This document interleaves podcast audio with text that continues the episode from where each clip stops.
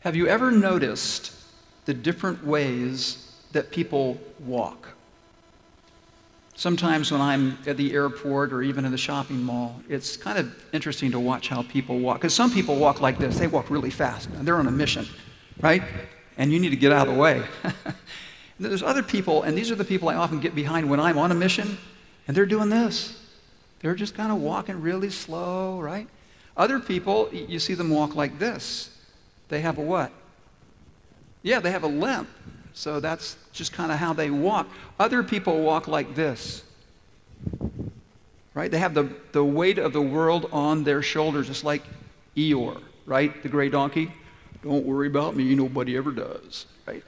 And then you have people that are, oh, if we're going to talk about characters from Winnie the Pooh, they're like Tigger, right? I mean, they're just, man, they're just bouncing around. They're just, man, they're happy. And, you, and then there's people that kind of walk like this right? Because what do they have? They have an attitude. They have a chip on their shoulder. Yeah, just knock it off. Go ahead, see what happens, right? Now, here's what I want you to see. In the Bible, the word walk is synonymous with the word live. How you walk through life is how you live. And God is really concerned about the way that you and I walk, the way that you and I live in this world. Now, today we're going to focus on a particular question. We're continuing our series in Ephesians called This Is Us as we talk about God's goals for the church. And here's the question for this morning it's on your outline. How does God want us to walk? How does God want us to live in our journey through life? And, church family, this is such an important question because how you walk, how you live, doesn't just affect you. It affects everybody that God brings into your life. If you're married this morning, the way that you walk, the way that you live, has a profound influence on your spouse.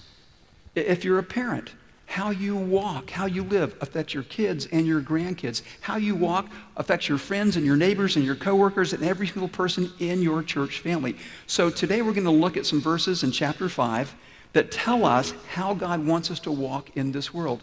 And again, just so that these principles can really go deep into our heads and our hearts, there are three ways that God wants us to walk. And here they are God wants us to walk in love, God wants us to walk in light, and God wants us to walk in wisdom. And there will be a quiz at the end of the service today. Okay? God wants us to walk in love. Let's take a look at that first, because this is the first thing on your outline. God wants us to walk in love. This is what we read in Ephesians chapter 5, beginning with verse 1. Imitate God, therefore, in everything you do. Why? Because you are His dear, children. Live a life filled with love, following the example of Christ. He loved us and offered Himself as a sacrifice for us. Now, here's the first thing I want you to see. We learn to love by imitating God. We learn to love by imitating God. Verse 1 reminds us that we're a family. God's our Father. We're His children in the church, and we learn to love by imitating our Father. And that's something that makes a lot of sense because children often learn by imitating their parents.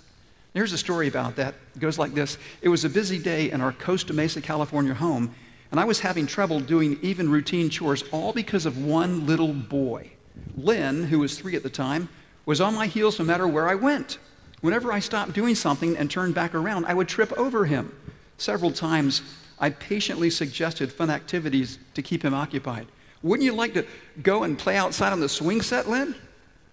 But he simply smiled and said, Oh, that's all right, Mommy. I'd rather be here with you. And then he continued to bounce happily along behind me. After stepping on his toes for the fifth time, I began to lose my patience and insisted that he go outside and play with the other kids. When I asked him why he was acting this way, he looked at me with those sweet green eyes and said, Well, Mommy, my Sunday school teacher said we should walk in Jesus' footsteps, and because I can't see his, I'm walking in yours. When it comes to our walk through life, we're told in these verses to imitate God. And in order to do that, what do we need to do? We have to see God in action. So, how do we see God in action? Well, through the pages of Scripture. Because as you read the first four books of the New Testament, the Gospels, Matthew, Mark, Luke, and John, we see Jesus in action. And Jesus is not merely a man, Jesus is God come in the flesh. And in his interaction with people, we see the love of God. I love what um, Alistair Geddes pointed out when he was here preaching um, just a couple of weeks ago that Jesus went places where nobody else would go. And that's a wonderful truth. Jesus loved people in such profound ways. When, when, people were confused, Jesus would hang out with them. When, when people were, were lonely, he would speak words of encouragement into their lives. When they were sick, he would heal them. When they didn't know what to do, he would give them words of wisdom. Those were all expressions of love, reflecting the heart of God for people. And so the scripture says we're supposed to imitate God and the ways that he loves people. Now, here's something else that I want you to see when it comes to walking in love. Look at this verse again. Imitate God, therefore, in everything you do, because you're his dear children. Live a life filled with love, following the example of Christ. And notice this He loved us and offered himself as a, what's the next word? Sacrifice for us. So look at the statement on your outline. Love always requires a sacrifice. Love always requires a sacrifice. I read a shocking revelation online this week about marriage. And it said this, and I quote Experts, marriage experts have concluded that a successful marriage is not a 50 50 proposition. Sometimes you have to give more than you get. What a newsflash, right? I mean, you think about love. Love always requires what? A sacrifice. And, and next week, we're actually going to jump into the arena of marriage and we're going to talk about husbands and wives but in ephesians 5.25 paul says husbands love your wives as christ loved the church and gave himself up for her that's an extreme sacrifice that god calls us to make as an expression of what of love love always requires a sacrifice what about parenting do moms ever sacrifice sleep for their kids all you moms know that right some of you may have done it last night parenting requires sacrifices you sacrifice time and money sometimes as your kids grow up. You sacrifice your plans, your dreams. That's even true with adult kids. Parenting requires an ongoing sacrifice as an expression of love. What about in the military? Let's say that you're a soldier and another soldier is pinned down in a firefight and he needs your help. What do you do? Well, you go and rescue him. Why? Because love requires a sacrifice. And what about the ultimate sacrifice that Jesus made? Remember what he said? Greater love has no one than this, that he laid down his life for his friends. And so, church, we know that God wants us to walk in love because the most important priority of our lives is love. And the best time to love is now. So, God wants us to walk in love. Here's another way that God wants us to walk God wants us to walk in light. God wants us to walk in light. Verse 8 says this for you were once darkness, but now you are light in the Lord. Live as children of light. Now, what can happen if you walk in a place that's completely dark? You can get hurt. Why? Because you can't see where you're going. Somebody said one time that God gave us shins to find furniture in the dark. When you, when you walk in physical darkness, you can get hurt physically. When you, work in, when you walk in spiritual darkness, you can get hurt spiritually. And the problem is that the people that are walking in spiritual darkness don't know they're walking in spiritual darkness. So, how can you tell if somebody is walking, spiritually speaking, in the light or in the dark? Well, take a look at the statement on your outline. It says this What we do and what we say shows whether we are walking in the light or in the darkness. I read an interesting quote this week about the difference between men and women. It goes like this Women, they have many faults, but men have only two everything they say and everything they do. Now, here's the thing what we say and what we do reveals the condition of our heart. Isn't that true? What we say and what we do shows whether we're walking in the light or walking in the dark. And Paul goes on to say this He says, Let there be no sexual immorality, impurity, or greed among you such sins have no place among God's people. Obscene stories, foolish talk, coarse jokes, these are not for you. Instead, let there be thankfulness to God. Now, this is really fascinating because there are different areas of our lives that are addressed here. The first is what you do with your body, because it talks about sexual immorality. The second thing is what you do with, it's really God's money, because it talks about greed. Don't be greedy. Don't just keep things for yourself. Be concerned about others. So Paul's talking about what you do with your body, what you do with God's money, and the next is what you do with your words. He's talking about speech. He says, hey, there shouldn't be obscene stories, foolish talk, coarse jokes. Now, this is what's interesting. these three areas of our lives don't just show for walking in the light or walking in the dark. These three areas of our lives, what we do with our body, what we do with our money, what we do with our words, have long term consequences. And that's what we read next. Paul says this You can be sure, you can count on this, that no immoral, impure, or greedy person will inherit the kingdom of Christ and of God.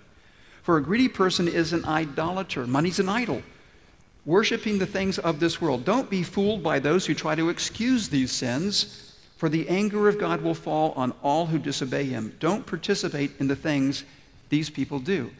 And then Paul says this in the next verse For once you were full of darkness, but now you have light from the Lord.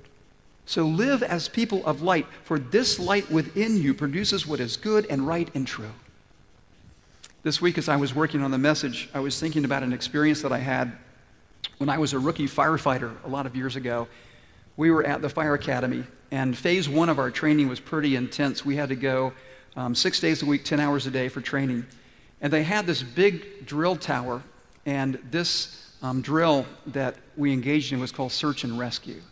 And the way that it worked is that there was sort of a basement to the six story drill tower, and the training officers would take um, tires and plywood and all kinds of debris and pour diesel fuel on it and then set it on fire and they would vent all of this heat and smoke to the upper floors. And then one of the training officers would actually go hide, and he was the victim. And then teams of two had to search and rescue the victim. So I remember the first time I ever did this, I was working with a friend. His name was Sam. He was another rookie recruit. And we had a really cool plan. And this, is, this was our plan. You know, we were wearing those breathing tanks um, where you sound like Darth Vader when you're breathing. So our plan was this. We knew that the training officer had to breathe, right? So what we did, we went up, we climbed up a ladder, went into the window, and uh, we held our breath because we figured we could hear where he was by his breathing. And sure enough, we heard that sound, and we so we go to the corner and we we grab him, and then the next thing was trying to find our way back out. And it was so difficult because there's so much heat and so much smoke, and you're, you're not able to see your hand in front of your face. But we could see this little shaft of light coming from the window. And we knew that's the way out of the darkness. That is the way to rescue this person who's, who's held in the grip of hopelessness and darkness. And I thought, you know, that's the story of the gospel, isn't it? Because Jesus comes to this dark world. He is, by his own admission, the light of the world. And he leaves this, this glory in heaven. He sets aside all of his privileges and becomes one of us. He becomes a human being. And he does what no person could ever do. He lives a perfect life. Why? Because we need to be rescued. Why do we need to be rescued? Because we're separated from God by our sin. And, and God is just and has to punish our sin. And unless God intervenes, we're going to spend eternity apart from him. But Jesus, because of his great love, launches the greatest rescue mission the world has ever known. And so he enters the darkness and he fights against the darkness, and he does that by going to a cross. And on the cross, God is willing to do this, to take our sins and put them on Jesus, to punish him in our place. And, church, we know this the wrath of God against sin is poured out on Christ, and he dies for us, but then he comes back to life. He defeats the darkness, he defeats death, and he invites us to come and live in the light by following him. In fact, take a look at the statement on your outline. It says this Jesus has rescued us, rescued us from the darkness and calls us to live in the light. And I love what Jesus said. This is John 8 12. Jesus said, I'm the light of the world. Whoever follows me, think about this promise. Whoever follows me will never walk in darkness, but will have the light of life. And this is one of my favorite Bible verses. It's in the book of Colossians, and it says this for he, that is God, has rescued us from the dominion of darkness, from the chains of darkness, from the prison of darkness, and brought us into the kingdom of the Son he loves, and whom we have redemption, the forgiveness of sins. And, church, listen, because we've been rescued, God wants us to do two things to be incredibly thankful. Our lives should be a living thank you note to God because he's rescued us from the darkness. But God wants us to stay away from the darkness. He wants us to live in the light. And that's what this next verse says live as children of light. For the fruit of the light consists in all goodness, righteousness, and truth, and find out, and this is such an important thought, find out what pleases who? The Lord.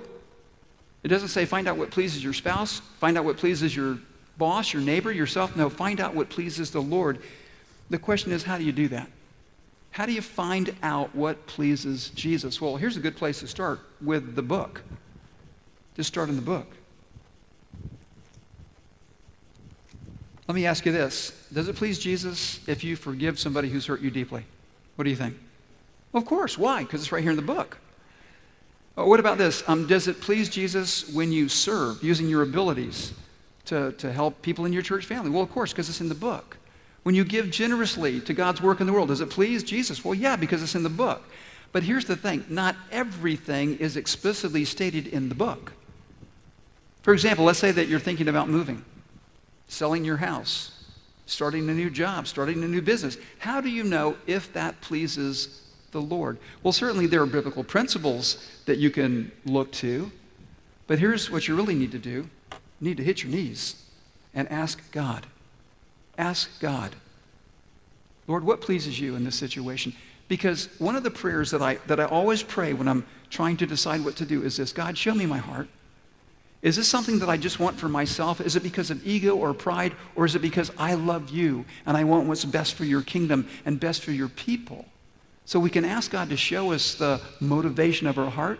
And here's something else we can do. We can actually go ask other people who know the book and who love Jesus. People that we trust, people who know us, and ask for godly wisdom, godly counsel. And that leads us to another principle. This is verse 15. Be very careful then how you live, not as unwise, but as wise, making the most of every opportunity. Why? Because the days are evil. Therefore, do not be foolish, but understand what the Lord's will is. So here's the third way that God wants us to walk. God wants us to walk in what? In wisdom. In wisdom. There's a story about this college professor, and he was at a faculty meeting when this genie appears out of nowhere. And the genie looks at him and says, Okay, I will give you your wish, and you get three choices. Um, you can wish for money, for fame, or for wisdom. And so the college professor is thinking, and the genie says, Clock's ticking, you got 30 seconds. And so the uh, college professor says, Okay, okay, I'm, I'm going to go for wisdom. I want wisdom. And there's this big flash of light and a puff of smoke, and the genie disappears. And all of the people at the faculty meeting are looking at the college professor because now he's supposed to be what? Really wise, because that's what he wished for. And so he says, You know what? Man, I should have taken the money. Here's a question What does it mean to be wise? What does it mean to be wise? Well, here's, here's something that's really important to remember. A wise person knows the purpose and meaning of life. A wise person knows the purpose and meaning of life.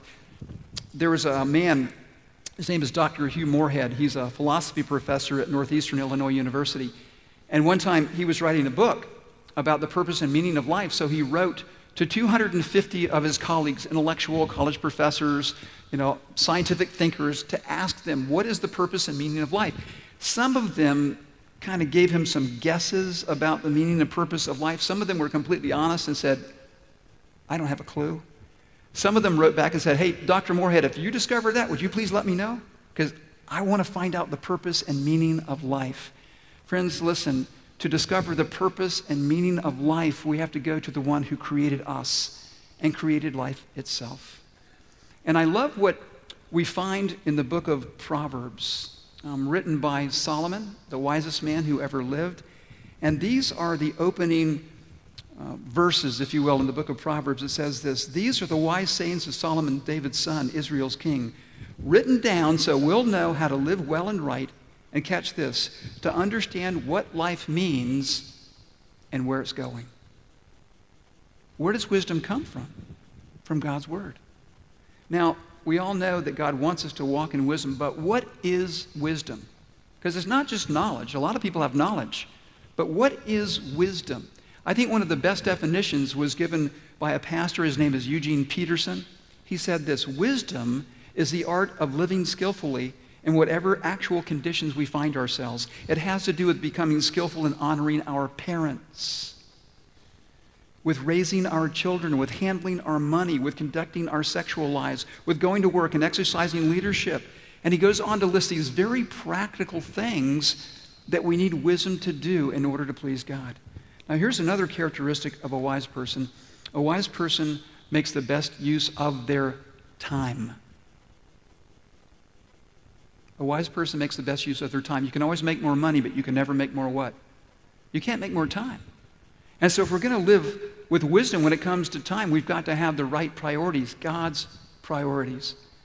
Now, I don't know how many birthday candles you're going to have on your cake this year. I'm going to have a lot if they put one for every year. And I know this the more candles I get on my cake, the more I think about how I'm spending the time that God gives me. And what is the best use of that time? Because I'll tell you this, church family, there are so many things that we devote a lot of time to that will not last. I mean, think about it. Is this building going to last forever? No. Your car, your TV, your clothes, stuff doesn't last forever. Let me tell you what lasts forever. Three things God lasts forever, God's Word lasts forever, and the people that God made last forever. So, what does that tell us about our priorities and how we should use our time? We should be working on our relationship with God. We should be devoting ourselves to understanding God's Word. And we should be engaged with people, loving them, serving them, because people last forever.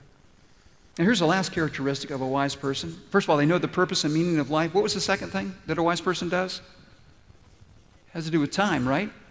They use their time well. And, and here's the third thing a wise person, see if we can get the right slide there. A wise person lives under the influence of God's Spirit.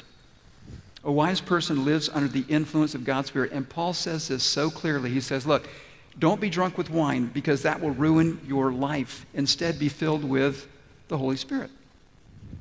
Now, let me ask you this. If you, um, you know, leave church today and you know go home and you're having lunch and you decide to drink a like a six pack of beer after lunch or a whole bottle of wine, okay? And then you get in your car and drive to the store and get pulled over, what will you be charged with, more than likely? Yeah, DUI. What does that stand for? Driving under the influence, the influence of alcohol. Now, there's a really interesting story in Acts chapter 2 where some people were accused of being under the influence of alcohol, but they really weren't. And some of you know the story. It's when the Holy Spirit falls at Pentecost. And because of the power of the Holy Spirit, people start speaking in languages they had never studied, proclaiming the mighty acts of God. And people wanted, what does this mean? And some people said it means they're drunk. They're under the influence of alcohol. Well, they were partially right. They were under the influence, not of alcohol, but under the influence of God's Spirit. And that's what Paul says. Hey, don't, don't be drunk with wine because that'll ruin your life. Be filled with God's Spirit. So, what, what does it look like when you're filled with God's Spirit? Well, it means that you allow God to control your life, that you allow God to determine the pace and direction of your life. It means that as you find yourself in situations with people and things and problems, that you respond with wisdom because you're filled with the Spirit. You say and you do what Jesus would say and what Jesus would do if he were standing in your place. Of course, the important question is well, how do I do that? How do I get filled with God's Spirit? Well, think of the letters AA, because here's what you need to do admit you need God's Spirit and ask God for His Spirit. We need to come to God and say, God, I can't do this. I'm depending on you. What did Jesus say? Apart from me, you can do how much? Nada. You can't do anything. And so we've got to have that, that humbleness to come and ask God for His Spirit, ask God for His help, and then we've got to receive God's Spirit. And somebody compared this one time to breathing. They compared it to spiritual breathing, where you breathe out, where you exhale. And that's where you just confess and say, God, you know, I've, I've messed up. God, I need you desperately. And then you inhale, you actually receive the filling of God's Spirit by faith. Now, church, I told you there's going to be a quiz, right? So are you ready for the quiz? All right. How does God want us to walk through life? How does He want us to live? What's the first way? In what? Okay, what's the second way? In light. And what's the third way? In wisdom. And, and here's the thing you know, week after week, I have the privilege of preparing a message and sharing that message with you. But, church family, what I want, and I know this is what God wants, is for you to take his word and put it into practice in your life. And so I want to do this this morning. I want to give us an opportunity to talk to God about walking in love and walking in light and walking in wisdom. So, could we do this? Would you just bow your heads and let me lead you in a prayer this morning? Father, I thank you for your, your truth that really does change us and change our hearts. And God, we know that you want us to walk in love. And so I just pray right now that you'll show us exactly what that means. Lord, maybe there's a person that's hurt us. Um, Lord, maybe there's a person that, that we don't even want to reach out to because of, of pain in our hearts. But Lord, would you help us this morning to reach out in love in the name of Christ? God, if there's a situation, would you just bring that to our mind right now?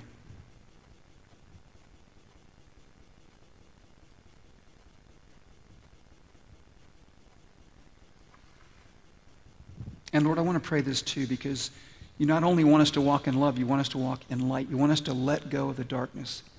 And Father, I pray that if somebody here this morning is living with one foot in the dark and one foot in the light, Lord, that they would let go of the darkness. Lord, if there's something that, that we're hiding, hiding from other people, hiding from you, Lord, I pray that you would bring that into the light. Lord, maybe it's something with finances, maybe it's something with an addiction. God, I don't know what it is, but you do because you see it all. But God, I pray this that whatever we need to bring into the light right now, you would give us the grace to do that. So, Lord, just show us, talk to us about what we need to bring into the light.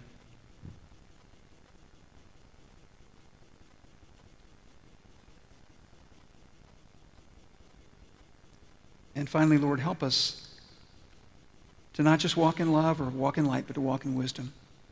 And Father, some of us this morning are facing really important choices, important decisions, and we need you, God, to show us what to do.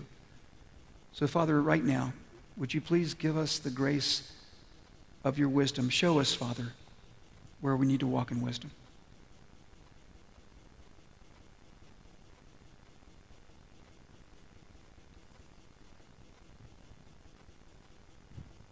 God, I'm thankful that the wisest choice that we can ever make is the choice to follow Jesus. And if somebody here today has never made that choice, I pray that right here, right now, they would simply say to you in their own way, in their own words, God, I need you. I, I know that you love me, and I am thankful that you sent Jesus to die for my sins. I believe that, that I'm a sinner and he's my Savior, that he died for my sins and, and he came back to life and I want to follow him. I want to let go of the dark and live in your light. And Father, you always hear that prayer. You always run to rescue us. Thank you, God, that you're doing that over and over again.